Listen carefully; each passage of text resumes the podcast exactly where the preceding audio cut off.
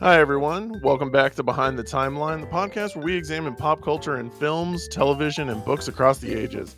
As always, we are your hosts, Lindsay and Scott. If you're interested in finding out what we've already covered or what we've got coming up in the future weeks, be sure to leave us a follow on Instagram at Go Behind the Timeline. Check us out on Twitter at Behind Timeline and subscribe wherever you listen to podcasts. Additionally, links to our Patreon and our official website can be found in the episode descriptions if you would like to support the podcast. And now, on with the show. He lived in San Francisco, just north of it. He lived in Marin County forever. Yeah. He That's shopped at the same happened. grocery store uh, that, like, where my dad used to live. He saw him one time. the- If you're about to tell me the story about when you saw George Lucas eating a burger across the street, I'm gonna be so fucking mad. I wasn't, Okay, but good. just but similar. In case I except it was forgot, my dad guys. and Robin Williams. Lindsay could have potentially eaten a burger next to George Lucas, and she didn't tell me until we met. I can't believe that.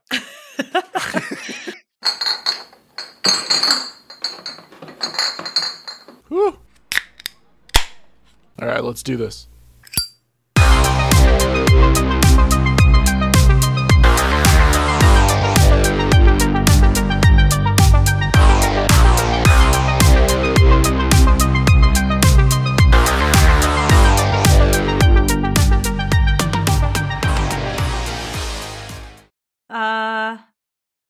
187 milliliters is what it says. But yeah, Lord, probably. I don't know that like, conversion rate. No, who knows? Uh, but no, it's it probably is like it's a glass. It's like a full glass of champagne, like to the brim. It's like a to the brim glass. Of Oh, champagne hell yeah, dude. Each one of them. So it's like Let's a couple go. of mimosas, maybe in each one. And uh anyway, the point is, I'm going to get like kind of turned while we review That's Mrs. fine. Doubtfire. So welcome to a special Yeah. Thanksgiving episode of of Behind the Timeline, in which we discuss Yeah. a film that has nothing whatsoever to do with Thanksgiving. It has to do with family, and that's about as close as you guys are gonna get. Family and divorce, like totally, this is a Thanksgiving episode. There's no Mhm. question. That's that's where Absolutely. For full disclosure, Scott too has been drinking.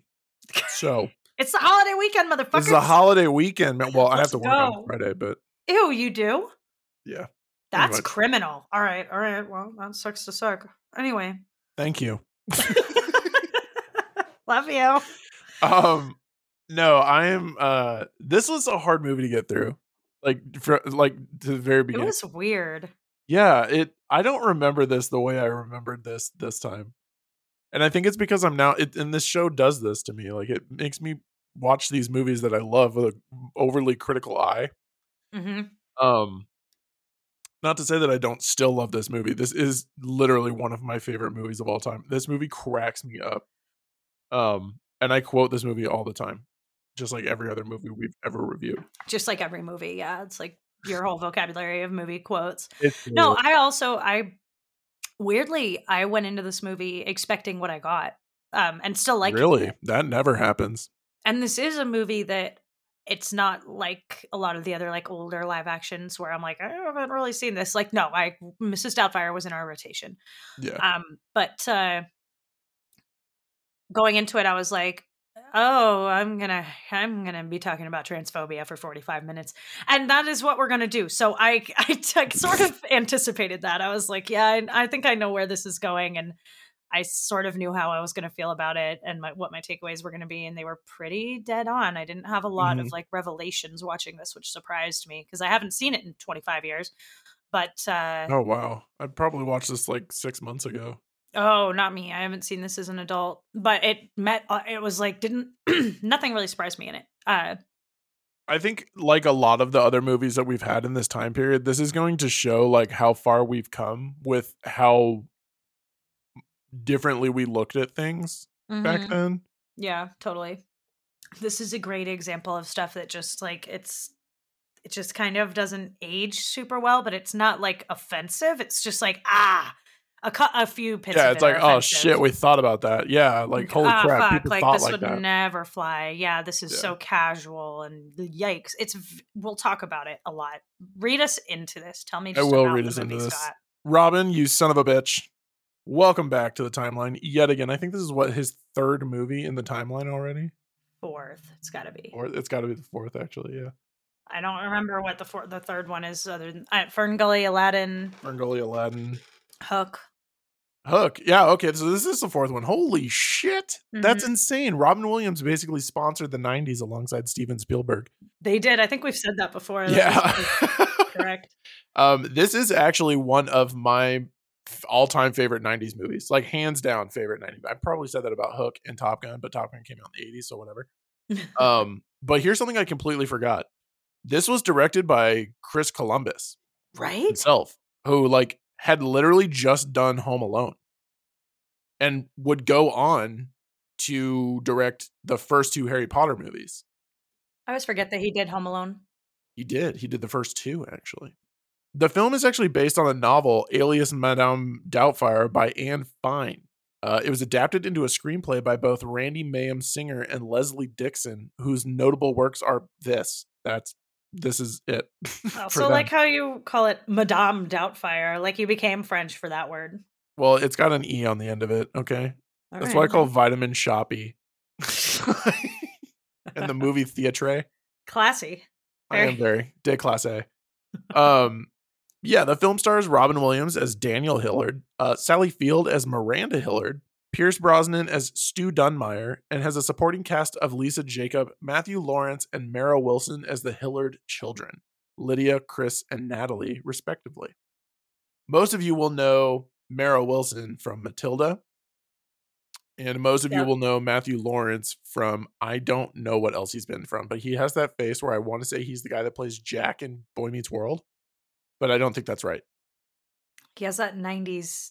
Yeah, he has that very preteen. like home improvement Jonathan Taylor Thomas looking face. Yeah, like he could totally be Jonathan Taylor Thomas, but he's not. Like, Yeah. that's probably what we're thinking of, but that's not him. That Yeah, actually might be yeah, that actually Like, might be it. Yeah. Uh, and Lisa Jakub, nothing. She's uh, Nothing. Just- I- But she I- similarly has like 90s kid. Like they're just, a Yeah. cast of 90s children. Um, give me a plot. Break it down for me.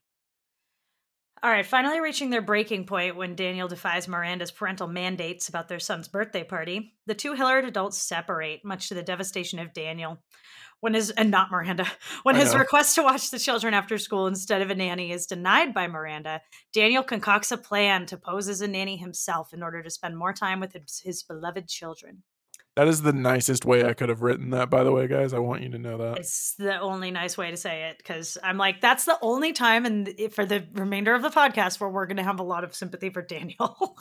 Yeah, Like- actually, that's it's crazy, but that's really true. and, and here ends us thinking that he was a good character. That was my biggest surprise. Was that there was he had almost no redeeming qualities. it's like, oh shit! All right, And yeah, well, we'll get into it, but um, I put my notes in wrong here. It wasn't. I didn't find it on HBO. It's it's just on Amazon. It right is now. only on Amazon, yeah, uh, and you can rent it or whatever. But I'm pretty sure it's free on Amazon. Um, let's go for the, I believe, the last time. This is the last time. into the timeline for 1993.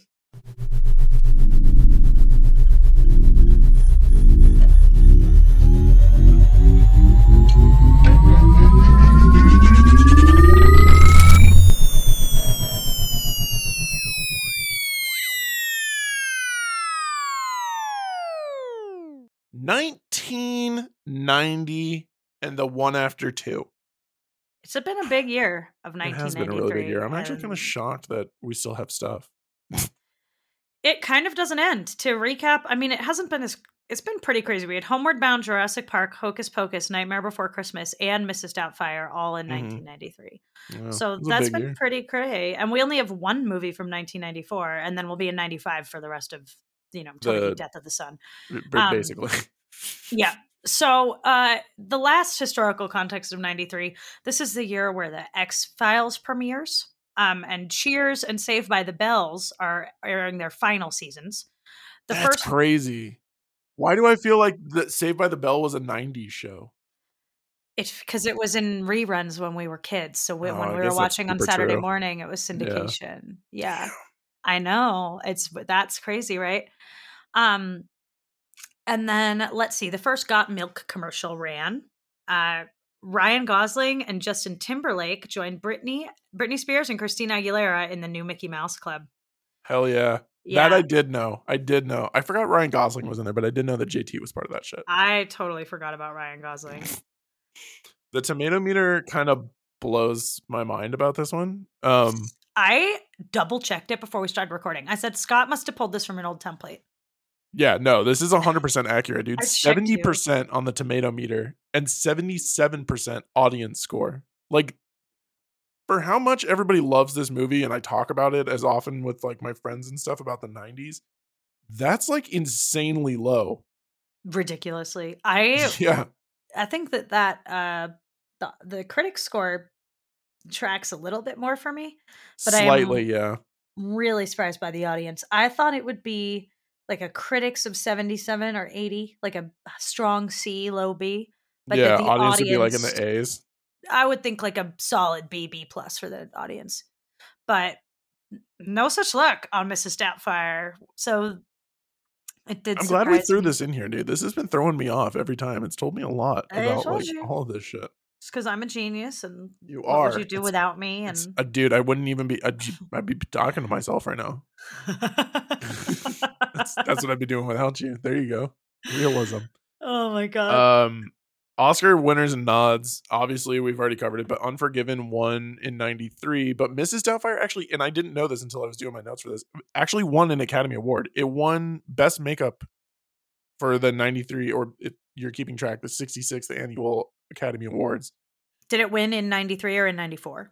It well, it won in '94, which Right. was the 66th annual. But the, yeah, uh, the the Oscar is always I know the way we write that. I gotta change that or something. it's we, well because it's like I'm interested in what happened the year that the movie came out, but I'm also interested in what the movie was eligible for. So it's always a little bit of both. But uh, yeah. yeah, so Mrs. I'm not going Doubtfire in over Emmy winners. I'm not I am doing it. because because them's the rules. Because listeners may not have heard the others. The big winners were Picket Fences and Seinfeld. The top grossing movie was Jurassic Park, uh, with almost a, wide billion margin. dollars. Yeah. Yeah. Um, and actually, Jurassic Park took the wor- the top worldwide gross spot from ET that year, which I think is interesting. We haven't said that before. Um, so Yeah. you know, the more you know. Another and Spielberg Mrs. movie. Yeah, yeah, seriously, speaking of. um and Mrs. Doubtfire came in just over 200 million. Wait, but hang on. Isn't that interesting that Jurassic Park, one of the first movies to edge up towards a billion in the 90s, beats out ET and it's the same director and then we have a very similar thing play out with Endgame. No, sorry, with um Titanic and Avatar. Titanic and Avatar. Yeah, Isn't that interesting? that is kind of crazy. It shows innovation in directorial debuts and stuff like that. Like James Cameron had done like wild shit, but His name is James James Cameron, Cameron. the greatest pioneer. every time he's Ah. mentioned, guys, it's happening. It's a rule. Yep. James Cameron or the bar, which is my funniest Oh joke. yeah, or I- the bar. That is actually the funniest. Yeah, The funniest joke I really like that make. one. Yeah, the bar is so low, James Cameron can't find it. I like have said that to my friends, like to their Really? faces. I've just been like, listen, like when we're talking about guys and stuff, yeah, I'm like, listen, James Cameron couldn't find the bar right now. We need to do better. And they're like, you. oh my god. love you, dude. That's the kind of friend that I am. I'll just tell Hell you yeah. But it's brutally honest. As brutal as the deaths on the Titanic, the movie that James Cameron directed. Hmm And as, as the depths of, of Avatar, The Way The of de- Water. yeah. I this hate whole episode is everything. just James Cameron jokes. It that's true. My whole life is a James Cameron joke.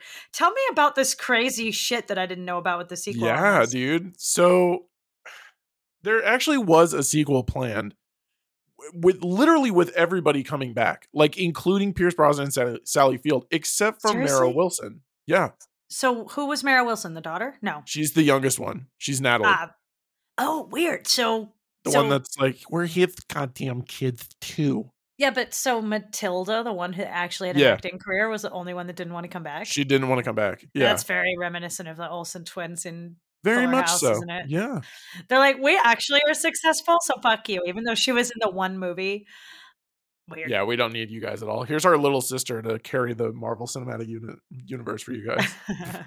so it was actually in talks it was going to happen um until robin passed away in 2014 chris columbus officially shelved it in like permanently in 2021 when he stated that the movie is absolutely impossible without robin williams involvement and i totally that's agree So true. Yeah. Yeah. I mean, Aladdin was enough of a bomb without him. Very live true. action. Like, can you imagine trying to do something like this where it's not just the voice? Like, no yeah way. it's just it's a goof it's absolutely a goof All right, let's get into it. Let's go to the movie.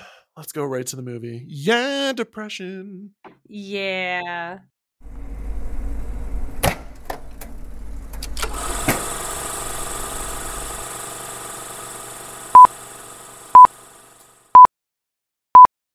This is interesting, and we're only mentioning it this way because I originally thought this was on Disney Plus, uh, as well as HBO Max. But there is no warning for this movie whatsoever, and you would think it needed one.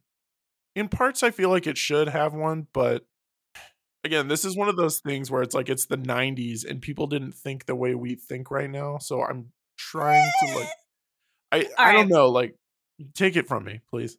Think about like the warning. Like I'm talking about like this is the warning that wasn't if this were on Disney Plus because the other Right. streamers, to be clear, do not have the big cultural impact warning. Only Disney Plus does that warning.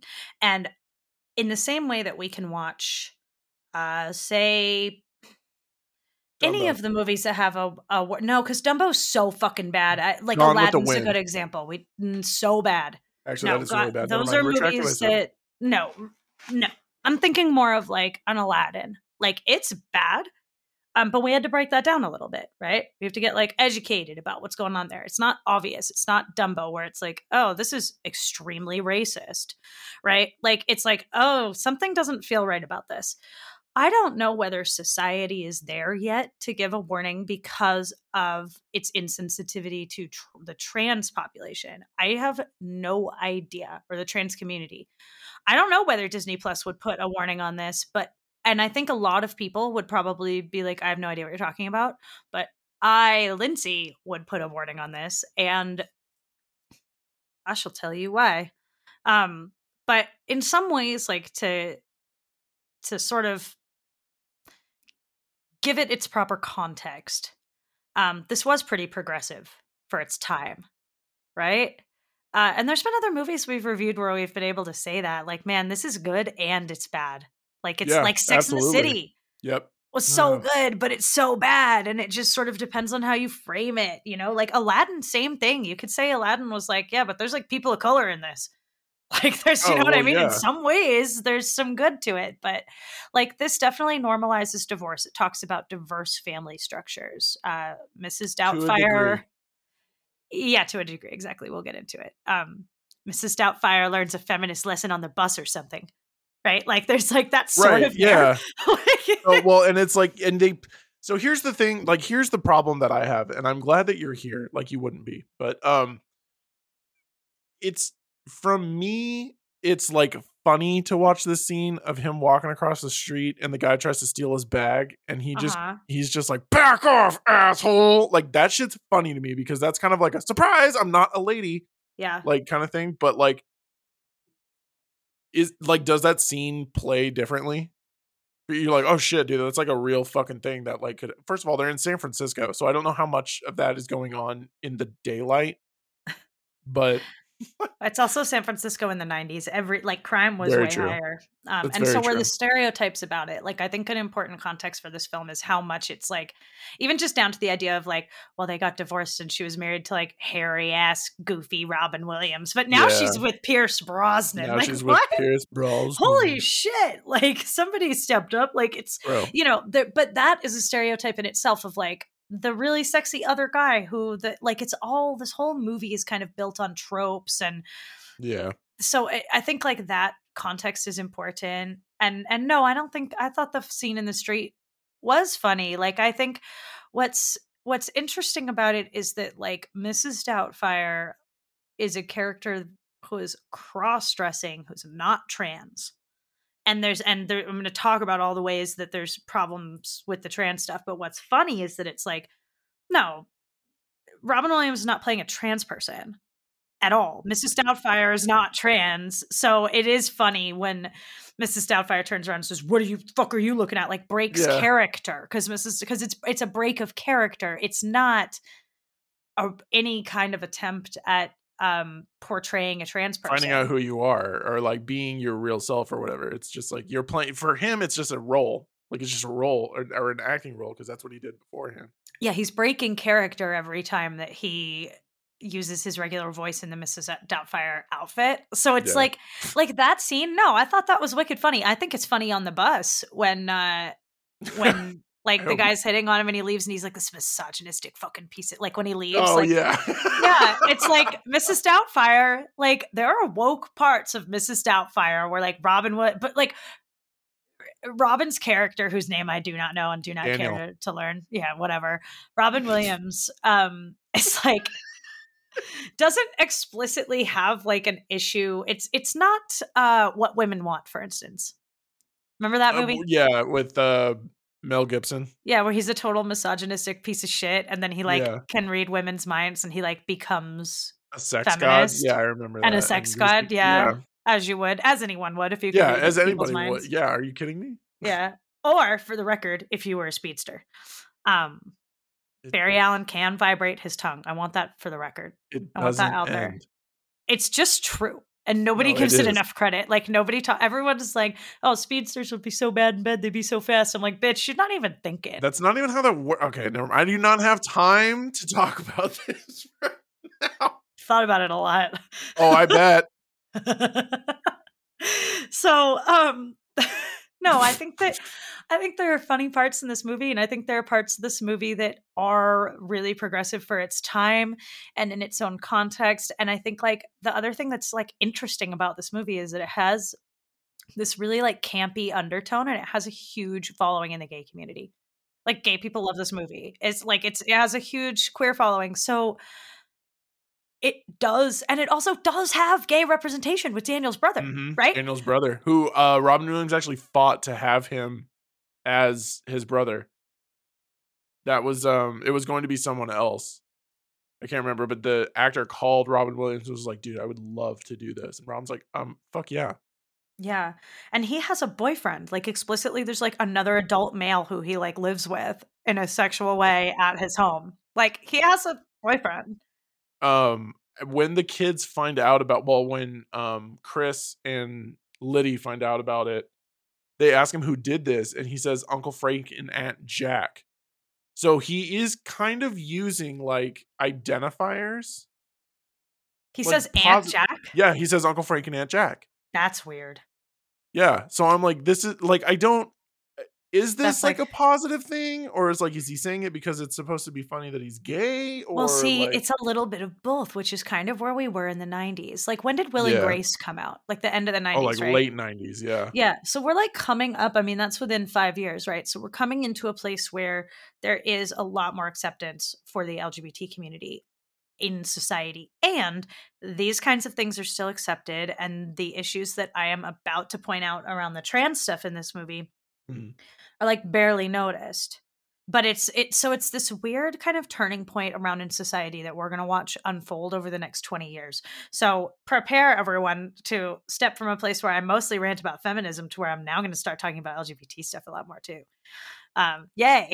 yay I'm going to make Again. everything so fun. So It here's gets worse from here, by the way, guys. Like this is not the last like not funny part of this movie that we discuss. I just want to throw that out Mm, there. We're talking about the good parts right now. Yeah. So here's where it starts to get not okay. There's a for a film that is pretty open to like gay people in general. Right. Right? There are a lot of anti-trans comments and references throughout this whole movie. So like we have the standard like Norman Bates thing. Yeah. Um and Miranda, like when she's like looking for a nanny, she and and uh Robin's like calling and Oh yeah. I know. don't do males because I used Yeah. to be one. conning her yeah exactly Yeah. and she hangs up immediately and we're and and it's kind of like you said it's like where it's like schrodinger's offensive movie because there's like you never know like in some ways that's like super yuck the way that she responds to that but at the same time it's like robin made that joke or what's the character's name again Daniel. daniel daniel makes the joke but also daniel is like Doing all of that. Yeah. So that, but except he's not trans. He's like making a joke out of it, or he's he's cross dressing, which is a term you don't hear very much anymore because it's not very PC. And I kind of apologize for using it. well, but it's also not like happening here. relevant anymore. It's not really cross dressing anymore. It's being who you are. Yeah, people would use that as a negative thing. Yeah, the, it was more as like an insult. Like, well, Except- here's what we had for some historical context around that. Transgender is a much more recent term relative to this to right. You know the span of humans talking about this. That's a more recent term. One that older millennials will remember from when we were kids is transsexual. That's something that used to get said a lot. That's no longer the term, uh, and you don't hear it very often. Uh, and you would hear crossdresser, transvestite. Yep, which vest, fist, like right? That's dressing. That's about clothes. Right. No, I get that. And when I was a kid, I learned that from like Rocky Horror Picture Show. Sure. Right. And and so there's a lot of like uh before there was any concept of like gender fluidity really yeah there were all these other terms and then the thing that really sucks uh, is that in the DSM, the Diagnostic Statistics Manual, mm-hmm. which is like how you diagnose in the mental health world and in the psychology world, right? Um, being trans was in there for a while as a disorder. It's no longer, uh, but for a long time it was in the DSM, and so I'm not making excuses. I think if anyone's ever listened to more than seven seconds of this podcast, you know exactly where I stand on this issue. Uh, but in terms of the historical context around what how this would have been interpreted at the time, I believe in the early '90s it was still in the DSM. I actually think it was in the DSM when I was in school, uh, in college in the early 2000s. So, you know, the way that we handle this and think about it in society is changing really rapidly, really recently, and so yeah. it's like it was in the it's it's like that's the context in which this movie was made um where we're starting to have right. some acceptance of the gay community but the trans community is still like uh you know drag queens for instance was the thing that people knew about it and that was kind of as acceptable as that got like drag was as close as you right. were getting to um to being trans being an acceptable thing and it's still in the DSM and it's all a nightmare and so we really see this play out in the plot more than just in the comments when when Mrs. Doubtfire gets caught by the sun peeing. Oh yeah. So all little kid, what's his name, knows is that Mrs. Doubtfire has a penis, mm. right? That's or like a Shewee that she just really likes because those things are clutch. But uh, oh my god, I'm just saying, ladies, if you don't have a Shewee and and you're ever outdoors, uh, you should get a Shewee. But like, if this was made today, this reaction is not okay. Like the kids immediately want to call the cops. Just be they don't know you're not who you say you are. You created this character. You're in a fucking bodysuit. They don't yeah. know any of that. All they know is that Mrs. Doubtfire has a penis. And they want to call the police. The son threatens violence.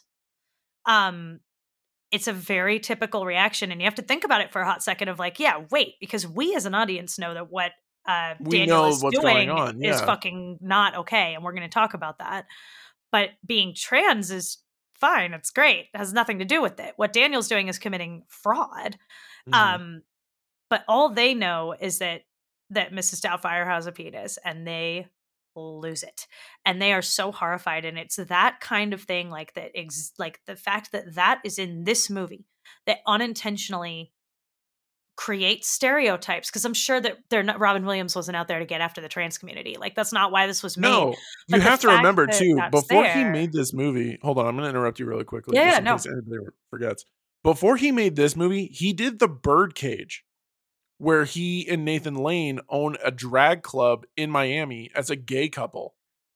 Yeah. So he is like no stranger to this kind of like world. Obviously, this is a completely different type of no, but I see what you're saying. Robin Williams was super, super liberal. Like he was as blue as you go. Like he was not, he did not have a problem with the LGBT community. Right. And I think the big difference, like between this movie and like yeah it's super like whoa dude like what do you and i even thought that when i was watching this because i forgot that chris picks up the racket or not chris liddy picks up the racket to attack mrs doubtfire mm-hmm. when chris is like i'm gonna call the cops exactly and trans people are at such higher risk like such dis- disproportionately high risk for violence and for sexual assault and it's just this is the and i'm not saying mrs doubtfire created that by itself but it definitely is part of it like the fact that this was so commonplace in Mhm. films uh and media all for all this time is like this is how people who are otherwise not hateful who are just uninformed this kind of thing is what creates those stereotypes about predation that harm trans people Yeah. Yeah. Yeah. I So, think like- a big part of it too is, and I'm, again, I'm not making excuses for the characters. I'm not. I just have to look at this as the time that this occurred, the age of the kid, and basically what he just, everything was going great for them, like up until this point. And I do have questions about that later. But yeah um he everything he knows is now completely on its head and his first reaction is to flip out about it i can understand that part of it because you're gonna you're the it's the typical trope of like you're all you always fear what you don't understand what i don't get is him going into the room and being he can't even talk he's just like so he's in shock he's like what the fuck is going on here and he's trying to tell Liddy, and he's like, he's a she, she's a he, he's a she. And uh Liddy's like, what the fuck are you talking about? And he comes in. I don't get why Liddy's initial reaction is to put up defenses against him. Well, because of these stereotypes, because the stereotype is that trans people are trying to trick you. And that's Oh, why this okay. movie is so fucking harmful because that's why the characters react that way because that's the stereotype. And the stereotype is there because movies like this exist that tell us that this is how we should react. And the fact that it was made in the early 90s great. Like we can yes, acknowledge to all of that. And it's still okay to look back on something all these years later, 30 years later Mhm. and say, you know what? This is kind of how we got here. yeah. Like, this is, and it's not saying that anyone who was involved in it at the time was malicious, but these kind of things being so normal, like, this, if we want to understand why these stereotypes about trans people exist, look no further than Mrs. Doubtfire, right? Because Yeah. it's like, okay, so the immediate reaction is like, call cops, flip out, threaten violence, be scared. These are all the the stereotypes that we have about trans people that they're trying to trick us that they're trying to somehow gain access to like vulnerable people like like the idea that people will pretend to be trans in order to access a women's bathroom which for the record doesn't happen it's a stereotype and a fear that we have as a society that it's like propagated by things like Mrs. Doubtfire to say, but what if what if this happened? And Mrs. Doubtfire is just saying, hey, yeah, what if that did happen?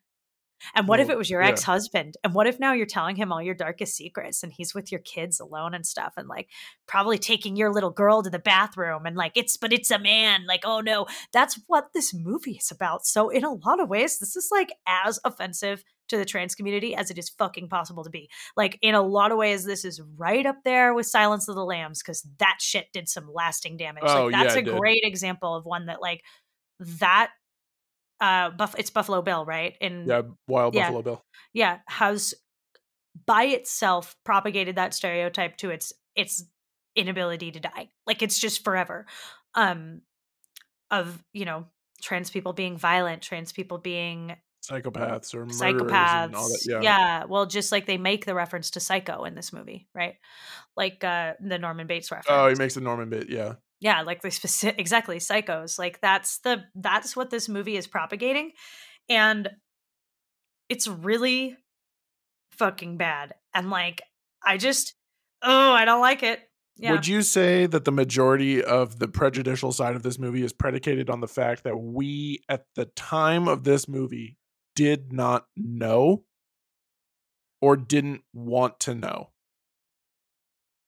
i think that this is like honestly completely unintentional the way that No, I get that it's unintentional. I know, but like, i don't think they were thinking about it i don't is what i'm saying i don't think they gave it a second thought oh, like we at were at a all. Oh, okay, all right. like, that was my all. question. Was like, did you think they thought about like the impact that this would No. happen anyway? Okay, No. And I think that's the problem. I think that uh I think that nobody did and it was just sort of like a true thing. Like you can see basically this exact thing happen in Sex in the City, a couple episodes. Mm, And that's made much later. That's in the late 90s early O's and there's Yeah. a lot of like the any reference to trans people in Sex in the City, you can guarantee it's bad. Like our societal um acceptance of the trans community is new. Like that is new in the last less than a decade.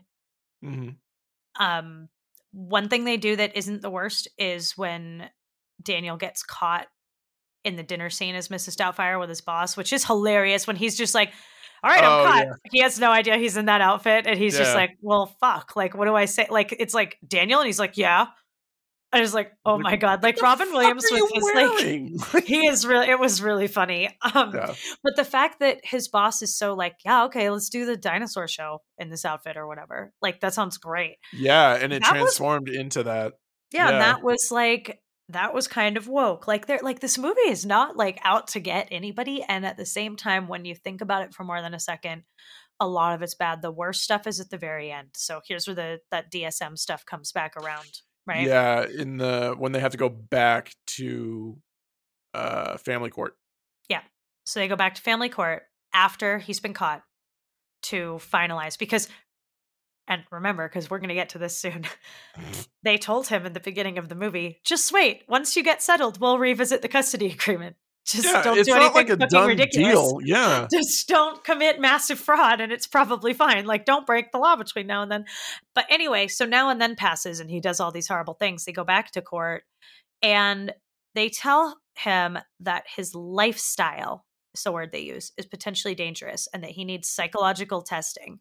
And this is all around the trans element. It's not about the fact that he committed fraud. It's not about the fact that he lied. It's like, it's about the trans element of what happened explicitly. And they tell him you need psychological treatment, which again, at the time, DSM, like I want to actually, um, real quick, let me look that up.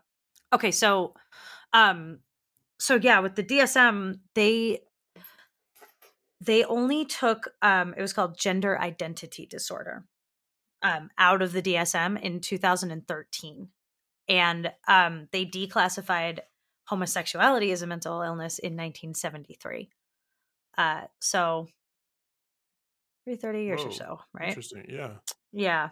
So, um, but so at this time when the movie's made, like that's in the DSM, right? So they're telling him it. It just it it really sucks that that's the message of this movie is like Yeah, that he needs to be well, and he even says it too when he's talking to Miranda. Like, do you have any idea what it's like to go to the park with someone watching you the whole time? You look like you're some kind of sexual deviant. yeah. Anyway, talk to us about the next fucking depressing ass thing in this comedy movie review we're Yeah. doing. 'cause, like, this is some heavy shit for Robin Williams dresses as an old lady. Like this is really Welcome like, back to Behind the Timeline, where we ruin your childhood with realism. we have way less fun than you would think. Yeah. um. So yeah, the staggering, staggeringly real look at what divorcing households actually look like is what this movie should be called. Um, I would honestly, There's a Real Housewives joke in there, and I don't have I'm it. sure there is. I'm just pointing out. I'm aware. I'm aware. There's a, a comedy opportunity. Um, I think honestly, save for like 1979's Kramer versus Kramer with Dustin Hoffman and Meryl Streep, I genuinely don't think that any movie up to this point showcased what like actual damage and heartache goes along with divorce. Not just from like one parent who's like, I cheated on you, let's get broken up or whatever. This is nothing like that. This is literally two parents at the end of each other's ropes. Not even the end of their ropes. They're at the end of each other's ropes. And they just don't acknowledge until like honestly dude, I would divorce Daniel over this bullshit. This birthday party. divorced. I would divorce Daniel so fucking fast, Dude, let this is this is insane. But here is the biggest problem with this. This isn't one-sided. If you look at the movie, it really isn't one-sided. Daniel's whole thing is his inability to accept responsibility. That is the journey he goes on in this movie. But it all starts we have to have a diving board to figure out where he is. It all starts when we see that he is a principled man. He refuses to do the voice acting for a cartoon because the cartoon is smoking. Yeah, they make him out to be such a good guy. And then Yeah. it turns out that having quit that job is like unbelievably irresponsible and is going to like lead pretty directly to his divorce. I, Exactly. It's like the fifth or sixth time he's done that because the kids even have a reaction to it when he says, I got off work early. They're like, You mean you quit? It's like, okay, so they've had this conversation Yeah. multiple fucking times yeah, somebody needs to get off their soapbox and for real. Maybe says, just accept says the the person who built a fucking castle on her soapbox and lives there now. Lords over everyone else like fucking asshole. no, that's so not true. Okay. I don't know. Sometimes I think they set up. Yeah. no. Um the biggest thing for me is like so yeah, he he does all these things and he's irresponsible, but he has like a an amazing relationship with the kids. Everything he does is from this love for his children. He even says so in the in the first court appearance. He says I have to be with them. Like there hasn't been a day where I haven't been around them. I haven't been able to talk to them, uh, you know, show them how much I love them, be around them. I need to see my children. yeah. So it is very apparent that he does this stuff specifically for their benefit. Now, the flip side, I genuinely never feel like Miranda has the same level of love for her children or even compassion because they're barely just divorced and she's already looking for someone to watch the kids. And I mean, somebody imme- has to. She has no, no, I get that, but th- that's what I'm getting to. And then immediately, knowing how much Daniel loves these kids, immediately shoots down him saying, "I want to watch the kids." That part I don't get. Yeah, Him mm. losing custody, I get. But yeah, I, do don't- too, because he had no residence, he couldn't hold a job. That makes sense from a legal standpoint. He never should have had even joint custody of those kids yet. And again, well, there's already nowhere for them that. to be. He didn't have an apartment. And yeah, they were like, you do not, they say in court, we will revisit this when you have secure housing and employment. Yeah, And in six seems like- months' time. Six months. No one in that court was like, "What the fuck, dude? That's insane." It's not insane. Six months Yeah. to get on your feet. That's like, that sounds right. It's actually Six- pretty I know it's a long if I'm being time, but it's like, yeah. And I mean, I don't have kids. I get that that sucks, but like, yeah, if you have nowhere to live and no job, like six months to like get your shit together is how long it ultimately takes him to get his shit together, by the way. Like, but you know what I mean? like to have the house in a in a way that like the kids could feasibly stay there. There's three kids. It's not like a one bedroom apartment. You can Oh, be like, yeah. yeah, you can keep the kids for a week. That custody agreement would never happen if that was your living arrangement. No, not a chance in hell. And he even he even makes the joke when they're having dinner and Miranda comes to pick them up. She's like, "Wow, you've been here what, like a month?" And he's like, "Yeah, I was going for this fleeing my homeland motif." I'm like, "Bro, you've been here for a month.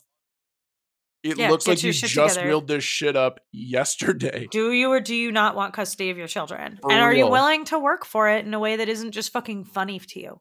That's Yeah, my problem with Daniel, right? I'm like, uh, you're such a douchebag. Like, I just, Well, Miranda anyway, even says it too. She's like, eventually, when she's telling Mrs. Doubtfire, she's like, eventually everything just stopped being funny.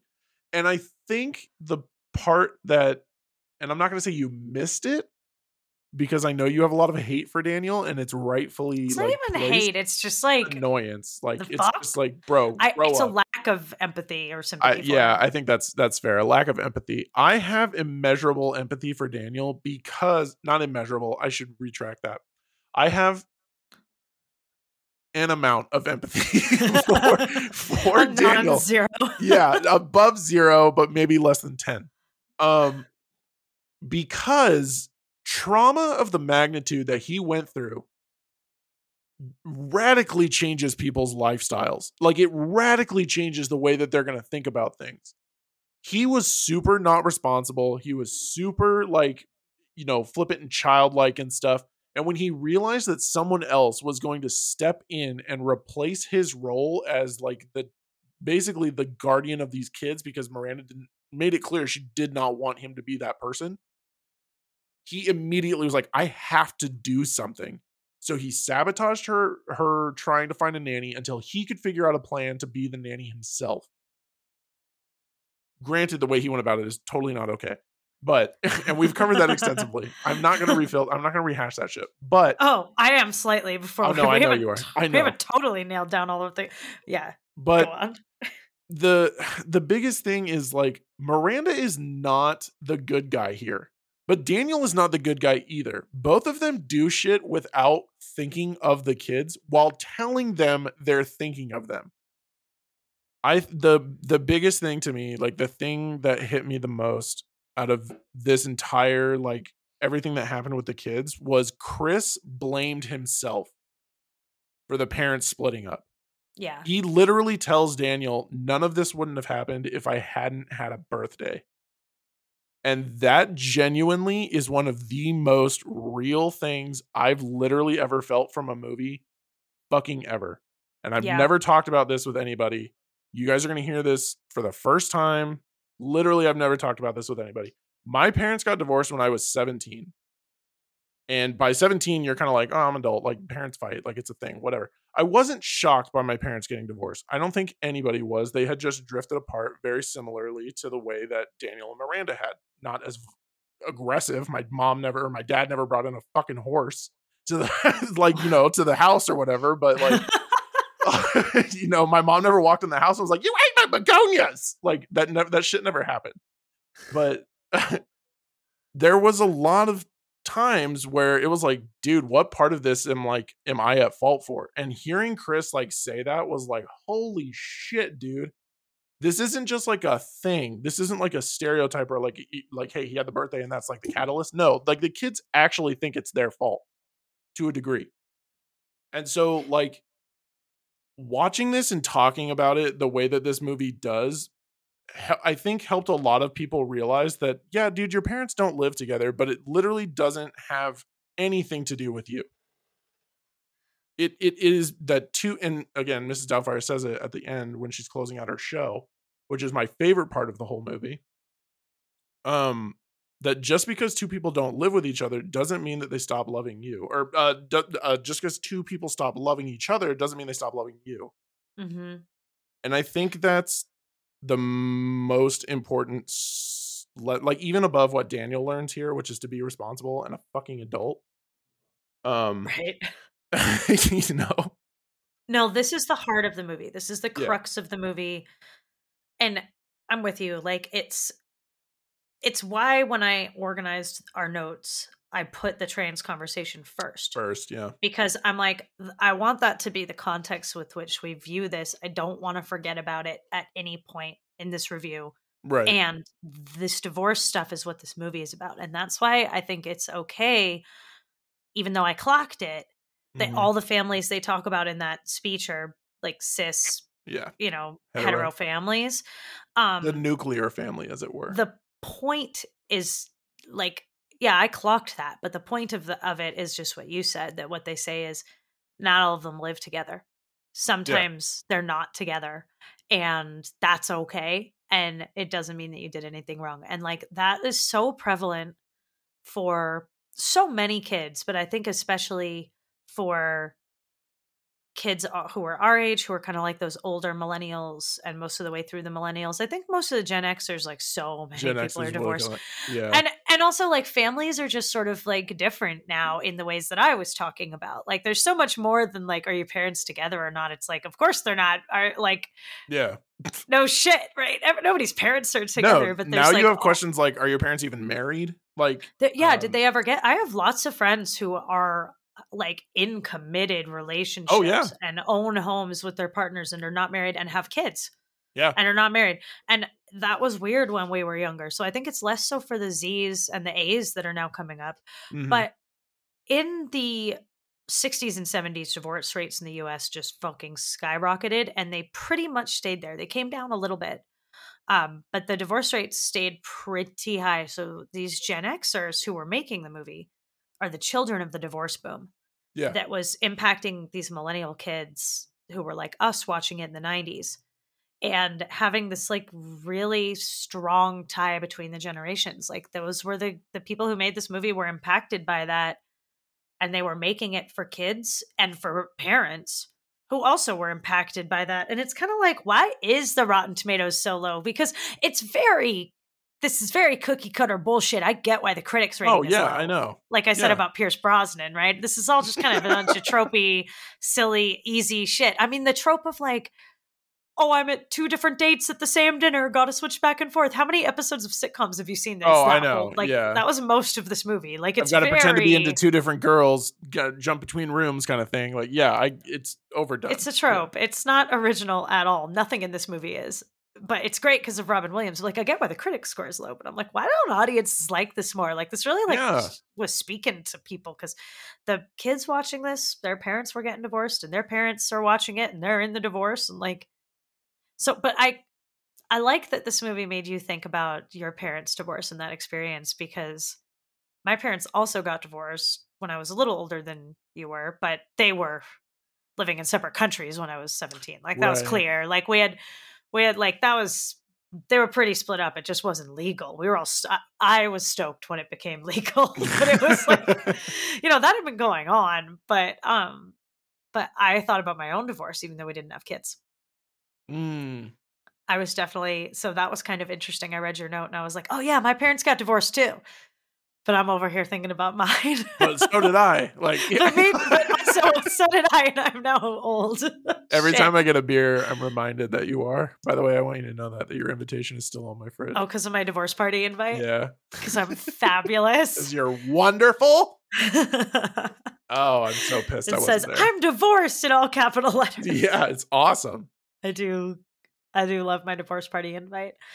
Uh but yeah, I think this this spoke to people in a big way, and this was the point of the movie, and they did such a good job of like the it is sad when he says it's because I had a birthday. And I do have to point out, like, did I miss something of like why?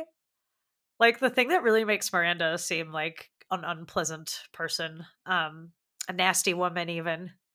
you it's can say like- it. A I'm not- bitch. I'm not gonna say it in this context. you know that I'm not afraid to say it, but No, I'm not gonna say it in this context. But uh but the thing that like She calls really herself a sets that up is like but like why isn't he allowed to have a birthday? Like what happened? What did this kid do? Because that's a big Yeah. takeaway. Birthday 13. is a big birthday to like any birthday. Like you don't take somebody's birthday away. You find another way to punish them for something or you delay it or whatever. You make a deal. Like you don't completely demolish the birthday. What did he do? So that's the other thing. Like if you listen, there's there's all things there's all kinds of things that like don't add up, but they also help solidify that the kids don't like Miranda as much as they like Daniel. Yeah. A big part of it is Liddy says mom said no parties. Why? It's his 13th birthday. This kid had to have murdered a neighbor's animal. That's what I'm thinking. Like he must be a serial killer. Like what happened real. that we're not doing? How many So dead squirrels are in their backyard? Like what the fuck?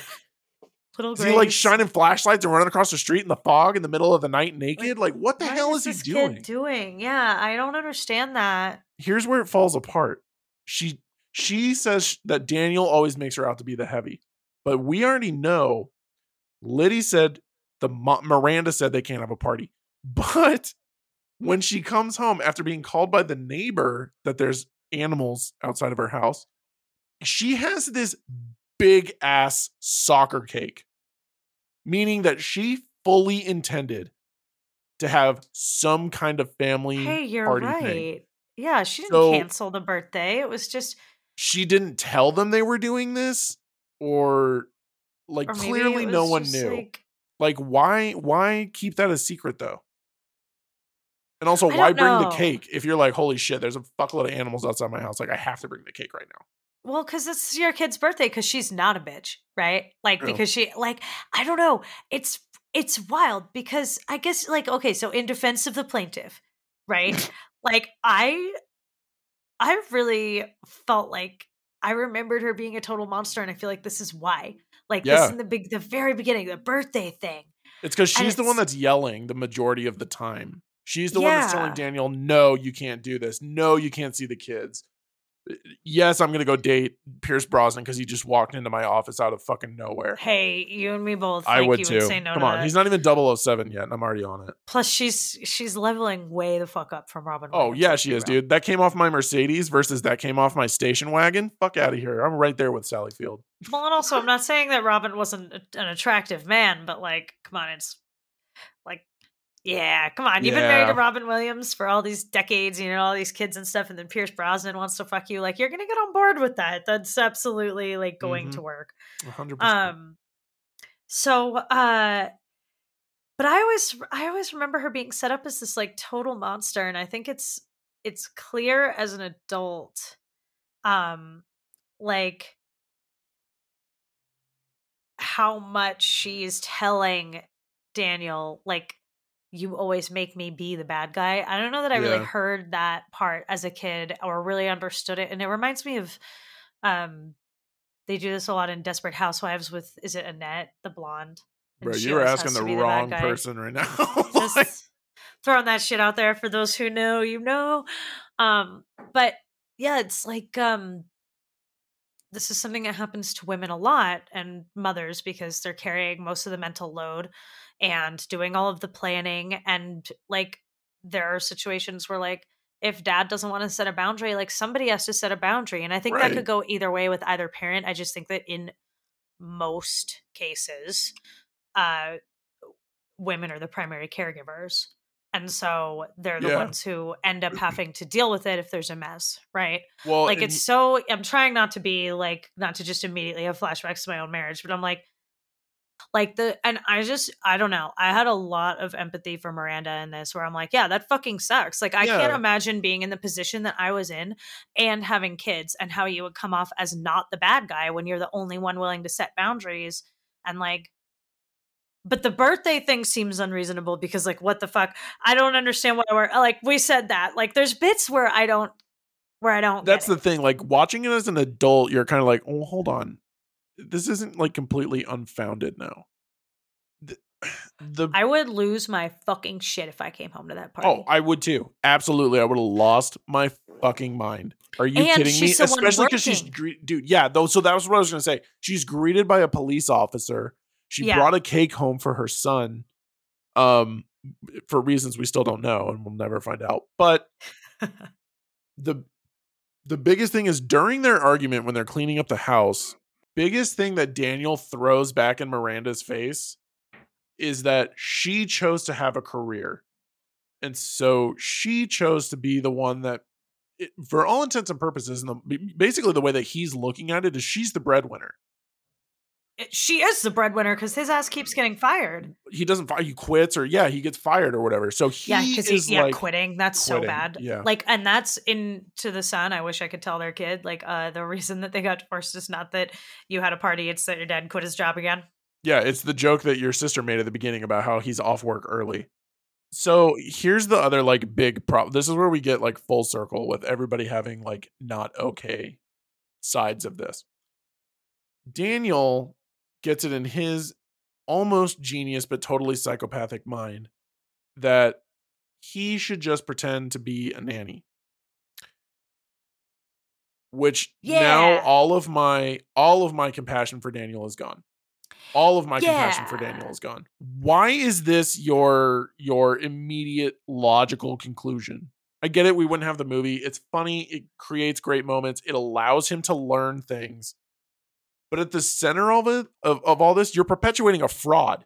You are Like literally, ma- dude. It, not only that, like not even just like you're lying to people. You've now gotten money involved. You're basically stealing money from your wife, your ex-wife, who we don't know if she's, she's- paying him alimony or not. We don't. Yeah, we have no idea. She probably is paying That's him what I was alimony. thinking. Let's No, be fucking real. yeah, Like, yeah, like I honestly, Miranda, like, is so not the bad guy here. It's unreal. they're And I- not good people, either of them, for different reasons. But if we are going to put dollars to donuts, a thousand pounds of feathers and a thousand pounds of bricks on each other, there's no fucking way that Miranda is the worst of the two parents in the long run.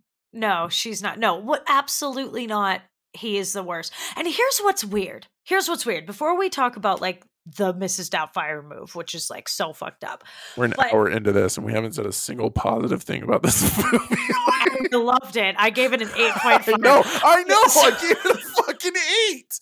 Holy Dude, shit. but but okay here's what was so weird to me just in terms of like not in universe not like what are the characters thinking but like from a writing standpoint. Right. Like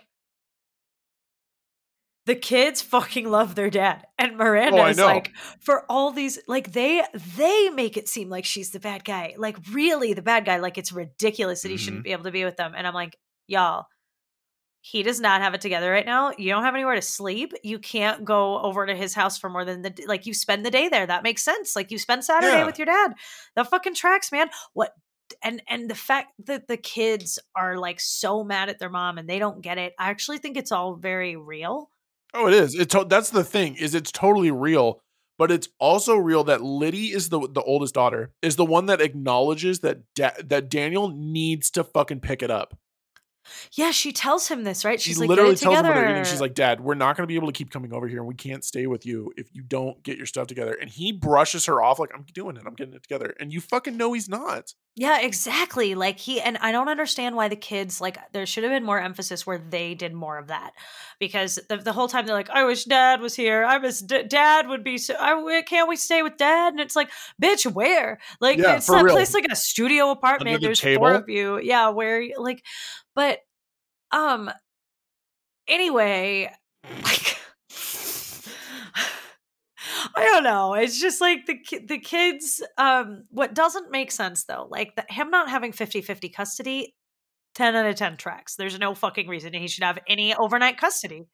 He doesn't have an overnight space. For, No, he like, That's doesn't. That's not reasonable for all of them. Even for one night a week, it doesn't make sense. And it makes sense for the kids to need to be home on a Sunday before school and all of the rest of it. It makes Saturdays makes fucking sense. And it's every Saturday. And That's the thing. It's not like every other Saturday or It's once like a Saturday during the them. holidays. It's like, bro, you see them for the whole fucking day. I do understand him being a child though, and being like, "You're ten minutes early." Fuck off, dude. Seriously, grow well, right, up. like he's such a bastard. Uh, they both actually talk shit about the other person in front of the kids, which is super real, and that bothered me. And I was 20 years old, and my parents actually divorced. Right, like I like that's really obnoxious. Nobody likes that, Mhm. and I get it. But like, what really didn't track though is like she's going to pay someone to come over to her house to look after the kids. It kind of tracks that it should be him because for a lot of reasons, but it also kind of tracks that it shouldn't because look at what just happened with that party. Yeah. Well, okay, so that's the thing. Like, uh, Like, let's debate that. Like, should she have let him babysit? I think she should have, and the only reason I think she should have is because it. First of all, it would have. Uh, what does she say she's going to pay him? Six hundred and fifty dollars a uh, a week uh, every two weeks. Four hundred dollars. Four hundred dollars a week. She's going to pay him four hundred dollars a week. It's pretty reasonable money, though. It like, is, it's, it's especially in San be, Francisco. uh, They're in San Francisco. He's got to live on his own. He doesn't have a fucking roommate, which blows my mind. right. he has a relatively nice place. It's not this like crazy creepy part of town sort of thing. It's it's not. And like he's fine bringing the kids over. Miranda's fine driving there at night. What what tracks for me more than anything and why I think that he should have been the one that that protect or like you know looks after them during the week. Just pay him. Just pay him to do that. Even cut that payment in half. Give daniel $200 that can show he's responsible enough to look after the kids. He's responsible enough to keep and hold a job or like get and hold a job. He already has his own residence she he has to fill out i well i'm assuming a 1099 unless she's straight up paying him under the table but Probably. treat it like a legitimate job and therefore you're a appeasing your children you're giving daniel something that he desperately wants and you're actually following the court mandate. It's literally it's a win-win-win. There is no loser in this the only thing i can think genuinely the only thing i can think is that miranda wanted someone to clean the house and she knew that daniel wasn't going to do that that is the one thing that i'm like okay that part of it tracks I mean, that on its own, like, I cannot tell you the fire in my fucking soul thinking No, I about those believe it. I can't even. There's no words for that. Just how how fucking horrible it feels, though, to just I- be I the cleaning lady. I think the cl- cleaning, like, di- like you don't got to go for like you had me cleaning, but also, Yeah. um, I uh, I can really yeah, you had me cleaning. I'm like, yeah, definitely I would refuse to. But I I actually would. No, like if it came to that, if that's what I was looking for and it was my ex and it like say we Oh, had yeah. kids and it was like Yeah. I needed someone who could reliably fucking like make dinner and clean the house and make sure the kids did their homework. Yeah. Absolutely not. Like actually Yeah. now that I thought like I'm kind of honestly it was my note said that it was that was not reasonable, but as I think about it, I'm like I don't think she should hire him to So, do that yeah. or, or have him like not hire him, not necessarily pay him or not, but, But let him be the have one that him be the that. person. I wouldn't have either. You know, maybe and maybe that's not what the movie was trying to say and it was definitely more from his perspective and the kids really wanted him there and but like no, absolutely not. If that had been my marriage and my ex and but we had kids, thank the gods every fucking day that we don't. Um I wouldn't have let him do it either. That's the reason they got divorced is that he couldn't do any Well, of that. that's the whole thing. Is why like the fuck would you it, then why divorce? If all the time when you're at work, it's still fucking him fucking up all oh the yeah, time, still ruining fucking up everything the all the time. Like yeah, at your house, in your home, then why would yeah, no, you know now what? you just I got really the changed my mind. What the hell? I Like- would absolutely not allow him back in my house to do any. Well, then why get divorced if it's if you're just going to keep doing the same thing? So no, actually, and I get that. no, Miranda. So Miranda has my vote on this. I think here's she did the thing, the right thing. and she totally has the right the right idea, and she has the right to do that. Here's the reason that I think that the movie makes you think the way you were thinking versus how it was now that I've broken it down because I'm a genius and tall. yeah, Um, I think the movie portrays this as Miranda is just trying to escape Daniel in any and all ways possible. And if that means keeping him from her children for longer, so be it. yeah, she's a little selfish in it. You're right. She's not totally thinking about the kids. I think she's right enough not to have him. No, she totally is. That's what I'm saying. Like or cleaning or Yeah. yeah. taking care of the kids, but because if this if this is how the conversation had gone, if she's like, I need to go to the bank, I need to get um this ad in the paper. He's like, What are you doing with an, like an ad? Like, why are you looking for a nanny? Like, I'll do it. If she had said, Daniel, you're gonna do it, meaning you're gonna cook and clean and make sure the kids do their homework, immediately the kids would have been like, Oh yeah, he's not gonna do any yeah, they never really said it, did they? Yeah. It's just when you think about it that it doesn't make any like yeah. yeah, if you put it in his like- face, you're like, oh no, like he's not. Well, I Even guess Lit or Nat would have been like, Dad doesn't do that shit. Then we don't have any like uh you know empathy for the protagonist. Well, so I guess that finally takes us an hour and 17 minutes into this into the point, which is that um He's a good father. that that no, but that that ultimately like he learned something. they have to set it up as though he could be the good guy here and not point out all of what we just said super clearly because Yeah. otherwise it just is It's just what he does here is no longer funny it's Yeah. just fucking horrendous like we have to have some amount of, of ability in our brain to like pretend that he's been wronged in order Which for us to has. be like yeah this like, makes has, sense has he but has not, he not, not to the- okay, hold on. Not to the degree that the that the movie makes you think. Because again, this is from this is Daniel's story. So Yeah. obviously it's going to kind of paint Miranda in this little bit of a redder light. hi Yeah. I'm the problem. It's me. like obviously it's got to oh be about God, him like so funny First of all, okay, before we get into this, the whole Mrs. Doubtfire part of this thing, I want you to know that when I think about fancy food and like fancy dinners, it's the scene where he's getting all that food that he got from uh when he fucked the up cooking. takeout. Yeah. Yeah, well, and for on the exactly the, reason that he's not there. The- as yeah, for the whole reason because he's, he's fucking not fucking- he can't incapable of doing do this. it. But here's the best part about it. And this is where I think we need to finally acknowledge that Daniel, this is a story about Daniel. The very next scene is him literally laying on the couch taking notes about how to cook. It shows Right. him actually starting to clean the house. It shows him taking responsibility and growing, helping the kids play soccer and making sure their homework is done and actually like being the the responsible not just fun adult in the room and i think Yeah. that's the most important part about this granted we're gonna get hilarious shit in the middle where he feels i don't like oh see i just started like three different thoughts right there so i understand his his defensiveness to Stu, but I don't understand the level with which he continues to pseudo harass him, taking the thing off the hood of the car. Stu didn't do this. Stu is 100% innocent in this entire thing. At no point does Stu is Pierce Brosnan. Stu yeah. is Pierce Brosnan. Yeah. God, help me. he, Whatever. he has- I know. Have He we has- met? Yeah, I know. He has nothing to do with them getting divorced.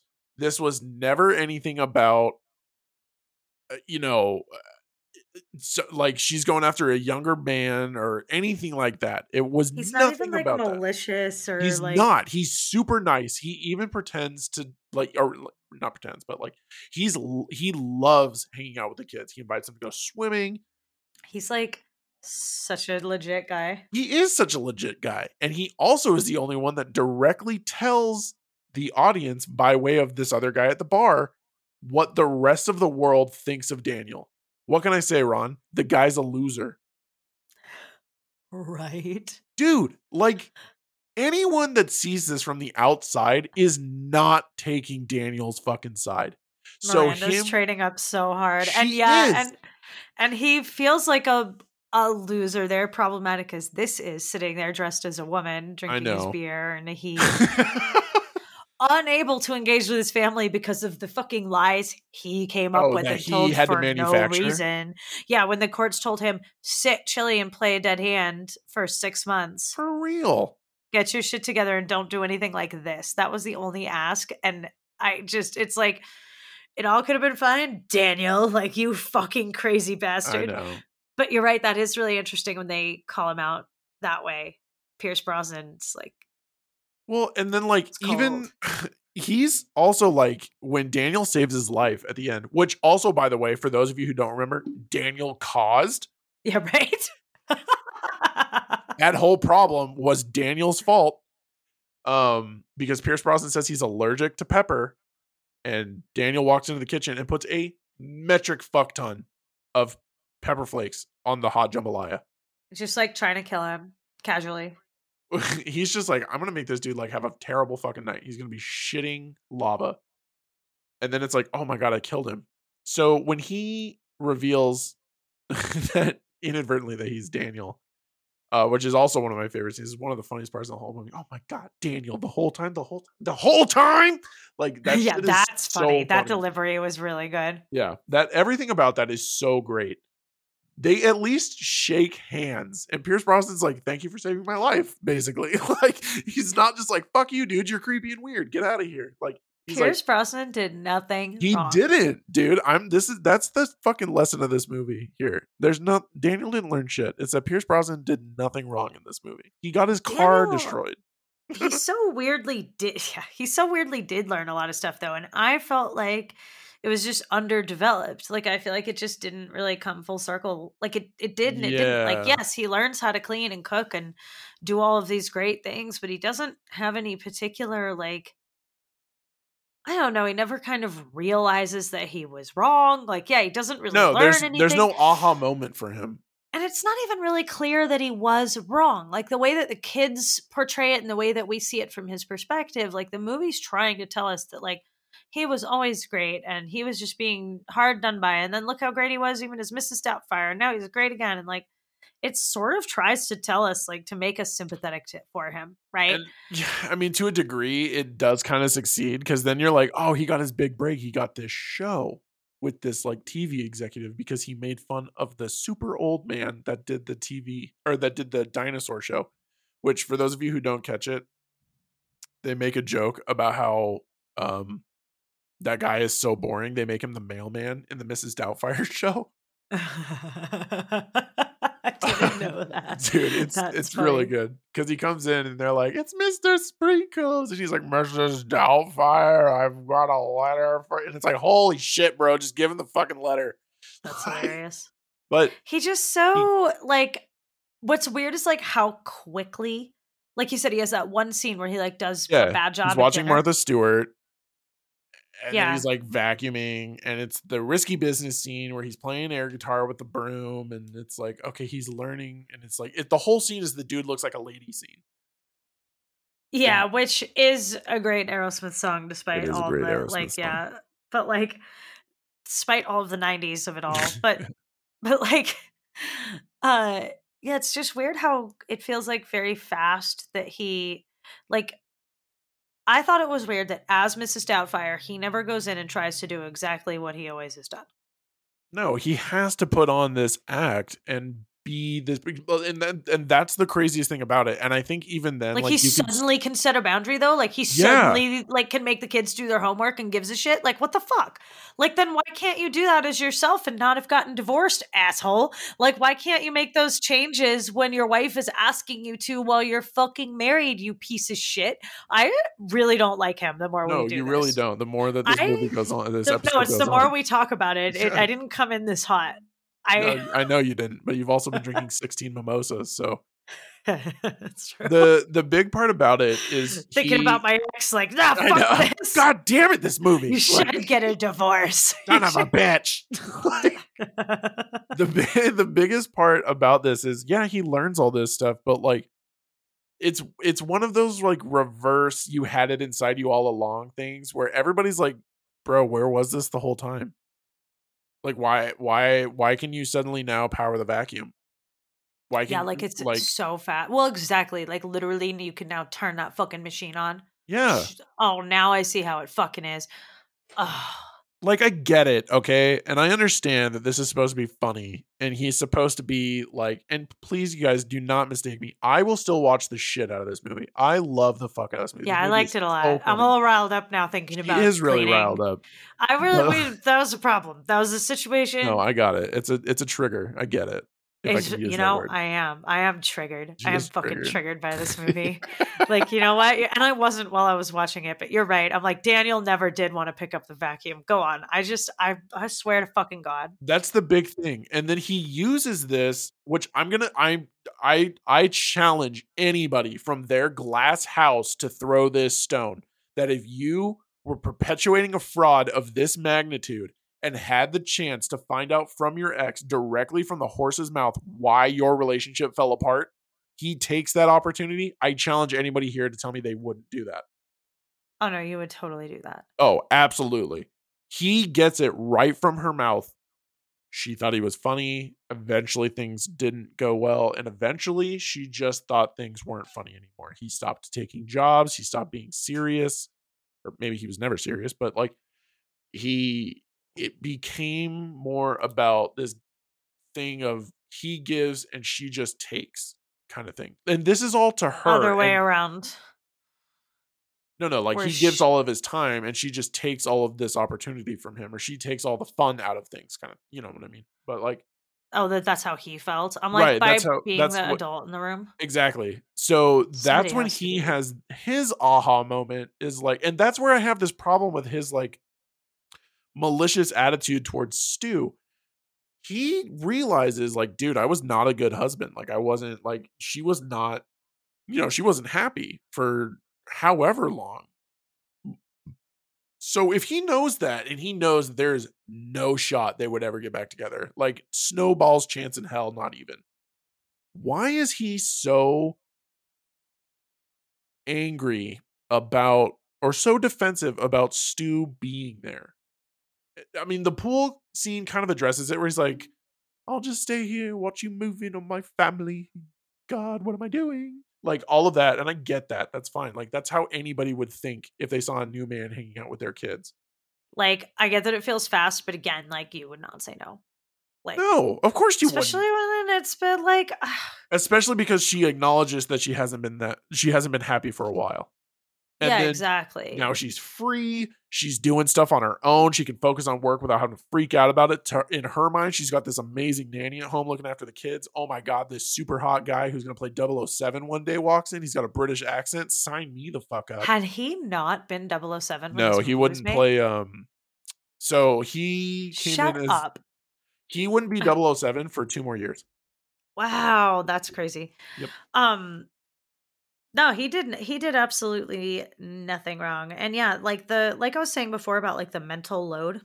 Yeah, Um and like listeners, if you're not familiar with that concept, check it out because it's really interesting and it's something that a lot of people don't like totally have crystallized in their mind enough to like address it but once you understand it it's like holy fucking shit and her not having to carry all of the mental load all the time is ha- like that is so freeing like Oh, yeah. having like reliably having like not having sure. to think about all of the things and plan all of the things for other people and like have someone figure out like yeah i know that the kids are fine i don't have to worry about it Mm-hmm. or the Yeah. house is gonna i don't have to figure out how everything gets cleaned um actually being able to take something like meaningfully off your list and know that someone else is going to do it is not an experience that many women have Mm-hmm. like that's just fucking real like and i can't imagine what it must be like to be a dude and just be like yeah it'll get done like and just like and, and i know not all men are like that i just No. like trust me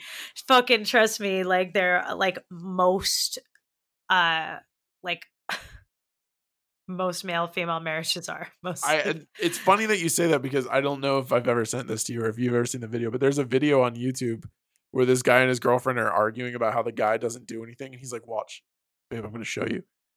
Every day, I put the the freshly I have clean seen it. clothes on the table, and then when I leave and I come back, they've folded themselves." And she's like, "Are you fucking kidding me?" And so it gets so escalated that they call the police, and a cop, a male cop, and a female cop show up. And she's like, "Are you serious right now?" And the male cop is like, "No, no, I have the exact same table at my house. The same thing happens there." It's like, dude this is what i'm t- like that's so real and like uh there's there's a few really good uh articles about like the mental load and just how stressful it is to Yeah.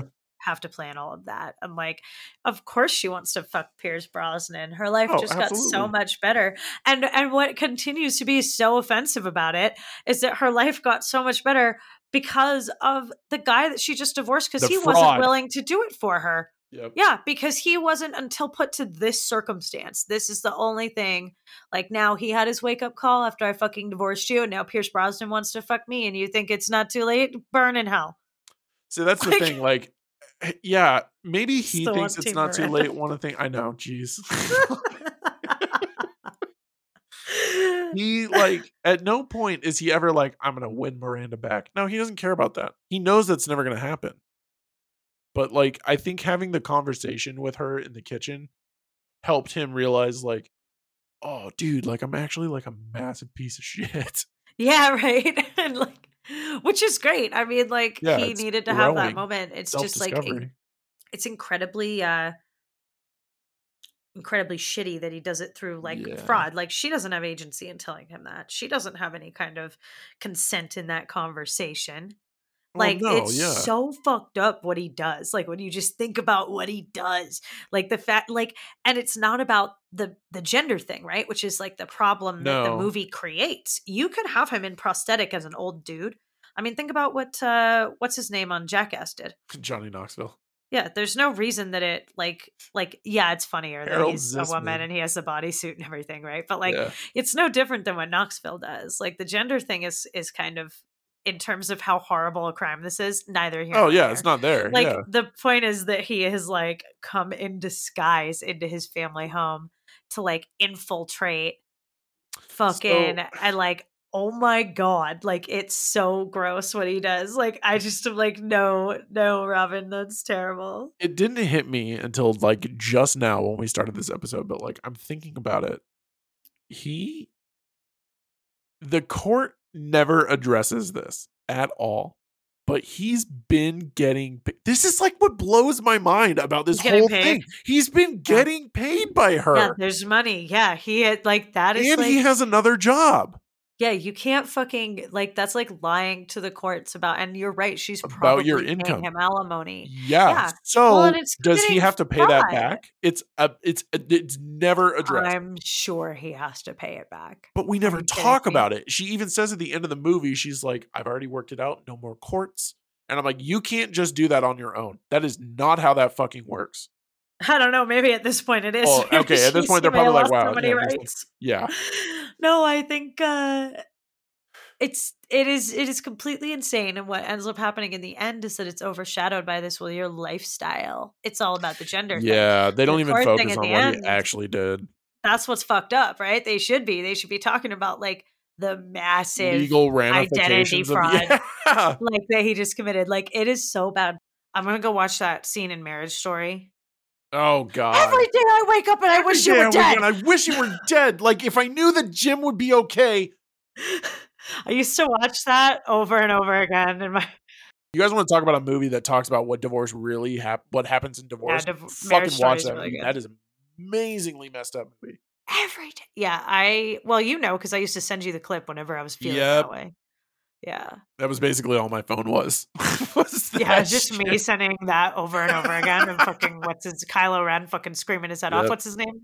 Dude, uh, okay, first of all, that's I can't even with you right now. Like that is a character that he played. His name is Adam Driver. Anyway, um, I gave this movie an eight and a half. No, No, no, hold on. I know what I you know. gave this. We're jumping into room of requirement because we need some happy shit going on. right Well, because I did, for the record, think this was really funny. It's It just if you that's think about thing. it for more than a fucking second. I know. Yeah, if you go into this as a popcorn movie, th- uh, treat this like the ro- the the comedy version of Transformers. If you go into it just expecting to watch a funny movie, you're gonna watch a funny movie. If you want to sit there and be challenged mentally, holy shit, just watch Marriage Story.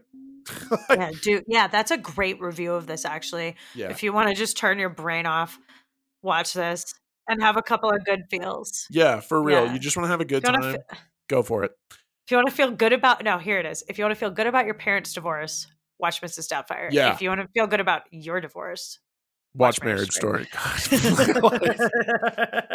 That's actually really good. I like that. yeah, that's our tag.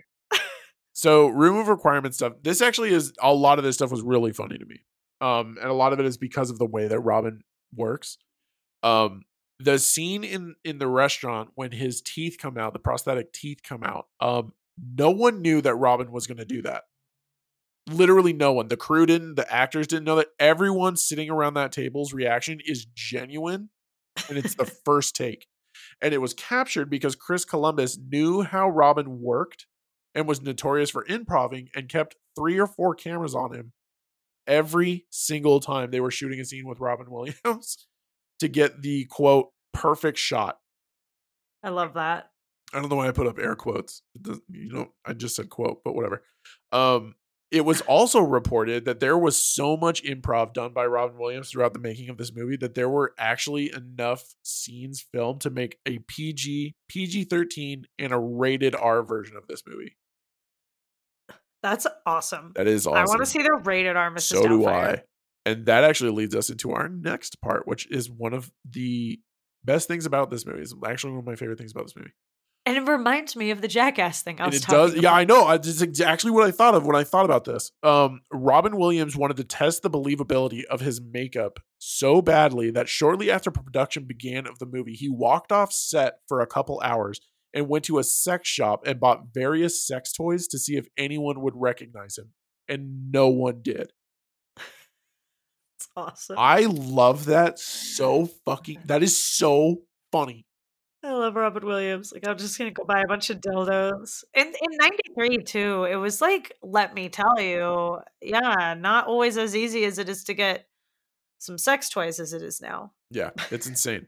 Originally, the movie was also supposed to be shot in Chicago, um, but Chris and Robin were doing something in San Francisco, and Robin was like, "What if we just did it here?" And he's like, "Brilliant."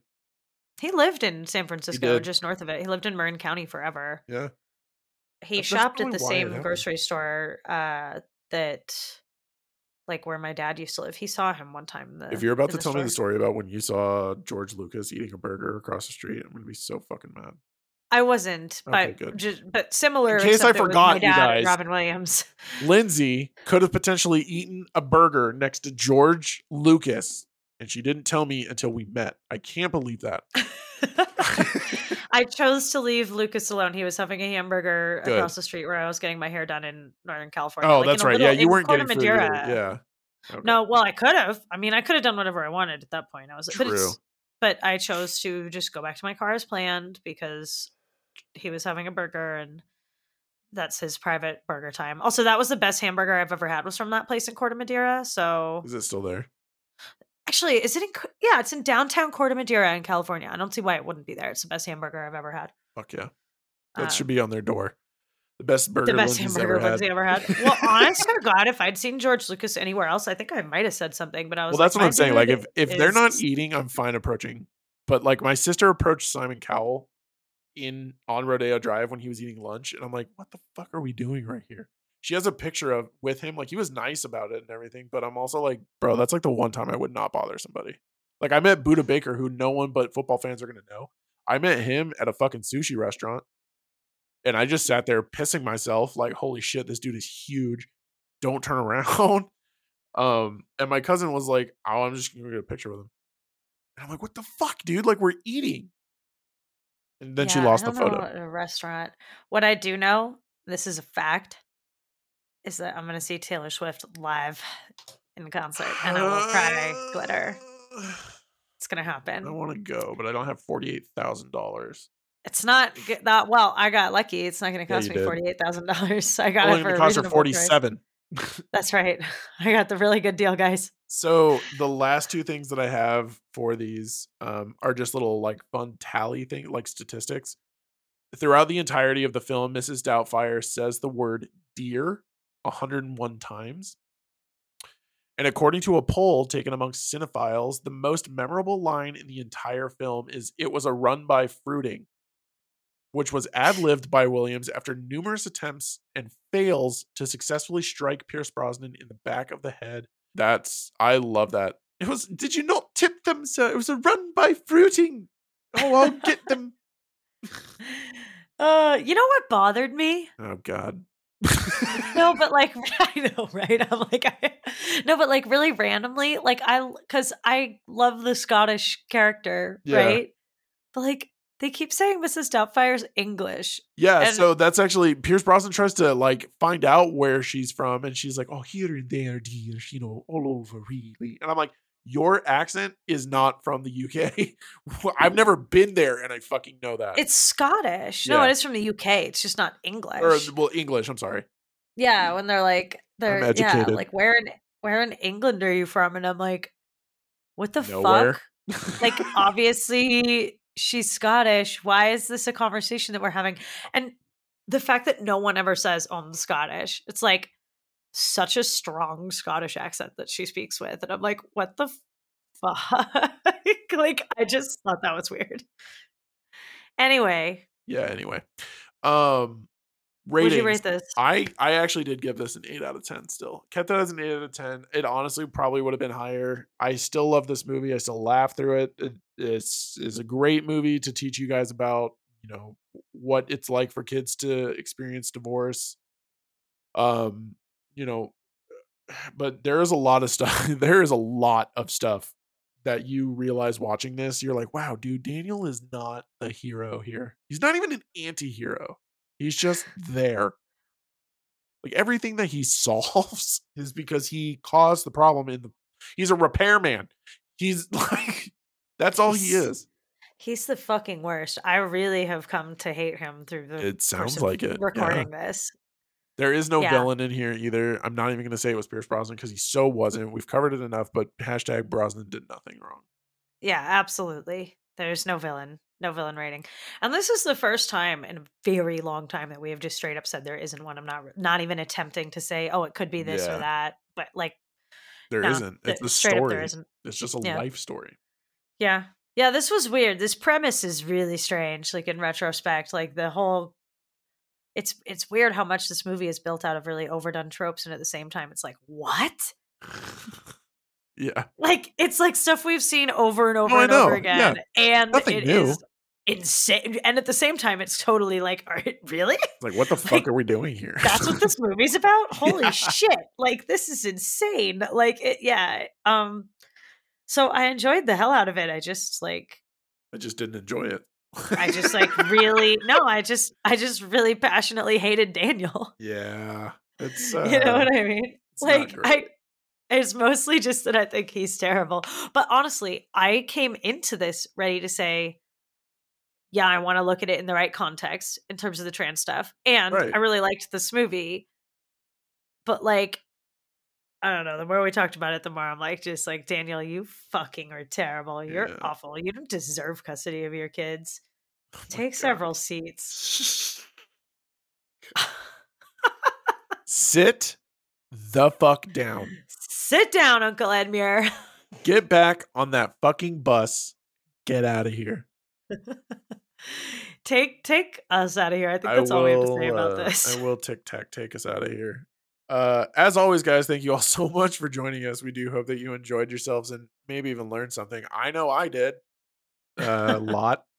Uh, please join us next week for The Lion King. Yes. Yes. Uh, be sure to subscribe wherever you listen to podcasts, as well as follow us on all of our social media. You can find the links to our websites and uh, social media in the episode descriptions. If you'd like to support the podcast, we encourage you to follow us on Patreon, where you can uh, catch our special quiz show. Quiz show. I don't know why that always fucks me up. Uh, rewind the timeline. Make sure to check out our website for all the timeline goodies, including our new feature, Request the Timeline. Let us know what you want to see, and we'll make it happen, Cap. But until next time, have a wonderful Thanksgiving. You guys will be hearing this after Thanksgiving, but I hope you did have a great Thanksgiving. Uh, and stay nerdy.